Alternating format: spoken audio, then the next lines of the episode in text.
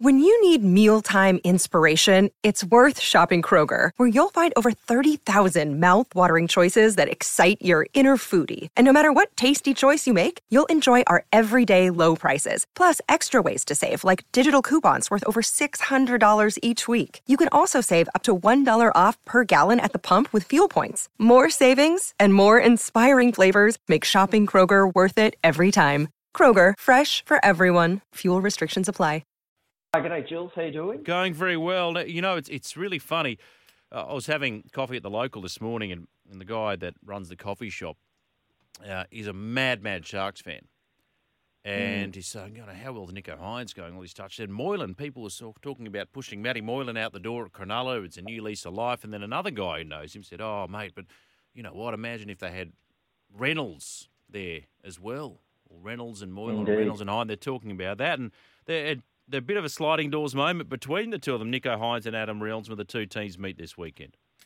Yeah, look, that that's right. Exactly. Our headline is sliding doors. As uh, we have a picture of Nicho Hynes in a Broncos jersey and Adam Reynolds in a Sharks jersey because it actually could have happened that way um, if things had been a little bit different. Yeah, that's right. So they play against each other this round, and um, it, that's right. So Adam Reynolds was a hot target for Craig Fitzgibbon at the Sharks um, when he came on board, um, but chose to go with the Broncos, saying it was, um, you know, the challenge of sort of end, ending the Broncos' premiership drought, but the, the longer contract and the um, fat contract helped as well. Um, it turns out that Hynes had, um, was probably pretty close to signing with the Broncos as well. They were interested in him as a uh, five eight or a fullback. That they couldn't match the money that um, Cronulla was able to give him to play halfback. So um, yeah, it, it, actually could have been the other way around. That that um, if um, Adam Reynolds had decided to stay in Sydney with the Sharks, he would have been in a in a um, it, the Sharks might not have been able to afford Nicho Hynes. So mm. yeah, sliding doors moment could have seen the other way around. But look, if you're a Sharks fan, I think you're pretty happy with the way things have ended up. Sure. Um, Nicho Hynes is probably the buy of the year so far. Um, for the Cronulla, and doesn't seem like Reynolds is really sort of able to turn things around like Broncos fans had, had hoped up there. I thought his second half against the Dogs was pretty good, though. Reynolds, to be fair. He was he was excellent. Well, look, uh, Jules, I thought we weren't going to talk about the dogs tonight, so that was the message I got, got through earlier. Sorry, I shouldn't have meant his second half on uh, what was it Friday night it was very good. Let's forget about the opposition. Yeah, it's funny though, isn't it? I mean, rugby league or sport in general is littered with these what if moments. You know, what if he'd gone to this club instead of this club? You know, I can go back to the '80s. So what if Mark Ella did decide to join the Dragons? Absolutely, yeah. yeah. He probably well, I can tell you, I had dinner with Mark Ella once, and he said that that the money was right, but he was terrified about having to play against someone like Wally Lewis, so he decided uh, he better not come didn't, out of retirement. Didn't, didn't Mark Ella say that he spoke to Wally, and I thought he said Wally was the one that probably Correct. talked him out of it. Is that right? He, he, uh, that's you know that was probably right. your story, Simon, that I've read, and I'm thinking, where did I read that? Where, it was a wonderful piece. That's absolutely right. They were obviously they were obviously schoolboy uh, teammates in the um, schoolboys team, so uh, yeah. they actually knew each other well, and Mark Ella knew how tough Wally Lewis was as a player. Yeah. You know, it's interesting, uh, Nicho Hynes. It was always questionable. Nobody doubted his talent, but he never really played. He never played at halfback for the Storm. They saw him as his great 14, but he said, "Look, I grew up playing in the halves. I want to touch the ball more." Mm. And hmm. they've they, have built a game plan around him, and he's had so many touches um, for a halfback in this competition, and he's going from strength to strength. And, and I wish him well. I wish him well. And the thing is, I mean, it's an embarrassment of riches for New South Wales coach Brad Fittler at the moment in terms of who he uses on his bench because he's just flooded with high quality, versatile footballers. Now, obviously, Latrell Mitchell is out. He was playing left centre last year. Tom Trbojevic is playing right centre. So the question now for Fittler is this: Do you pick a left centre, or Turbo being that good, he could play anywhere. You could shift him to the left, and you pick a right centre like a Kotoni Staggs. But eh, presuming you keep Turbo on the right, in terms of form, yep. you think of that game between the Sharks and the Eagles, and everyone's saying what Talakai did in that first 40 was the best 40 minutes I've seen from a centre in arguably a decade. Yeah, it was incredible. look, our feature in the rugby in the league central lift out tomorrow is all about Talakai, and as you say, based off that first half last week. But it's based on the idea that every coach now is going to is manly looking around at their roster for their back rowers to try and turn them into a centre, just as Craig Fitzgibbon did. Is Talakai the prototype for the modern centre, or is he just a one-off? This is the question we're asking. Now, he is five foot ten, which is, is 100 kilos. He's complete opposite of, uh, say, a Joey Manu, who kind of looks more like, um, you know, the Ferrari physique rather Yeah, than yeah. the, the, the battle tank, the wrecking ball. So, um, but look, the thing people don't realise is, I think they think that Talakai is just a manufactured centre, but in fact, he's played centre almost his entire life. Uh, um, the, it's a great story from Paul Crawley. It goes right back to his junior playing days, not, uh, where he played for the mascot Jets in a team uh, where he played centre, and he played in a team that didn't lose a single game for 13 years. They won every grand final, they won every regular season game, and Talakai played exactly the same way in that team as he, what he's played for the Sharks. So all of his junior coaches, which are quoted in this story, like we've seen all this before. We saw him do it when he was 13, 14, 15, 16.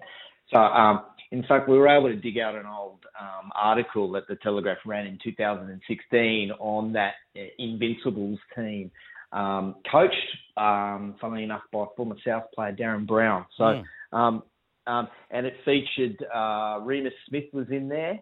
Yeah. Um, and a few others. Uh, uh, was about Cameron Murray even played a few games in, in for that junior team, so it was a pretty uh, quality team for uh, you know a, yeah. a part-time kid who probably didn't have much aspirations to suddenly have to play against that that mob in juniors. Isn't But um, he's he's a great story, and um, it's a re- it's it's a really good piece in the Telegraph tomorrow. It's funny though. You, you talk about the 13 years of the mighty mascot Jets playing that similar role. You can just picture it, can't you? Just going back in time, it would probably resemble the carnage would resemble what we saw uh, at Shark Park there on Thursday night. It's just Oh, very similar. Yeah, you know, I mean, I think we might all have stories of playing junior footy against a kid who looked like he was older than everyone else, and um, and uh, that was probably Talakai. But look, this is what sport. It's not just footy; it's what sport does. Um, when Brad Clyde came out, every coach tried to find a an 80 minute lock who could sprint up and down, you know, did everything, scored tries, chased down um, runaway um, fullbacks. It, it's what happens in sport, and this is just kind of the latest example of, um, you know, trying to find unearth the next Talakai. I'm not, I'm not sure it, it, there there will be too many of them out there. yeah, they don't fall from trees, do they? Uh, You got to credit John Morris too. He was the man. I know he's not in the Sharks frame anymore. I think is he over in Souths now, isn't he, Johnny Morris? But um, you know, you've got to right, credit yeah. him for the one that that brought him over to Cronulla in the first place. Uh, absolutely, yeah. He he actually um, Talakai scored his debut in 2016 for South. Um, scored a try with his first touch um, in the NRL actually, and sort of drifted away a little bit. So um, look, I think rather than I, I think it might have been a case of people not understanding what this guy's natural position was. Um, you know, shoving him into the back row where they, they should have just kept him as a centre because he didn't look like a centre Yeah. didn't mean he was one, wasn't one. So, um, yeah, hopefully it's a lesson that, um, you know, NRL first grade coaches are talking to um, all the junior pathways guys about, you know, where did this guy play when he was 15 years old? Let's keep him there. Mm. If the shoe fits, you know, I mean, we can remember back in the day, not Talakai style players, but, you know, a Chris Mortimer style player. You know, it wasn't the attacking Mm. centre, but the defensive centre that would plug a hole so much so that he got picked there for Origin. And it was that thinking that I think got, got Bennett to convince the New South team to pick Beau Scott in the centres a number of years ago. Oh, absolutely. That's a good call, yeah.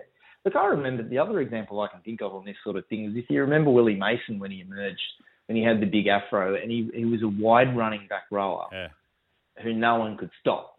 And then they just decided that he, because he was 112 kilos and six foot five, whatever it was, well, he's got to be a prop. You know, props. That's what props weigh. Mm. So he's got to be a prop, and he was never the same. I don't Yeah. think. Oh, Willie. Speaking of Canterbury legends, uh, Gus Gould. so I've noticed he was trending a bit earlier this evening. Phil Gould. Oh, uh, he's getting he? a bit hands on there at the kennel. wasn't he? Well, it's the kind of thing I think a lot of people were waiting to happen. So yeah, the, story emerged today that um, Gus Gould has uh, ripped, has turned up on the training paddock and ripped into the um, underperforming Bulldogs players. Um, you know, the suggestion is that it's sort of undermined um, Trent Barrett's position as head coach. Um, yeah, the people, the, the reason we tend to get a little bit hot under the collar about this sort of stuff is because it's happened before, um, where Gus Gould has been involved um, with clubs, not as a coach, but as, as some other position, but sort of found himself, um, you know, pointing in angrily on a on a training field. It happened to the Roosters when Ricky Stewart was there.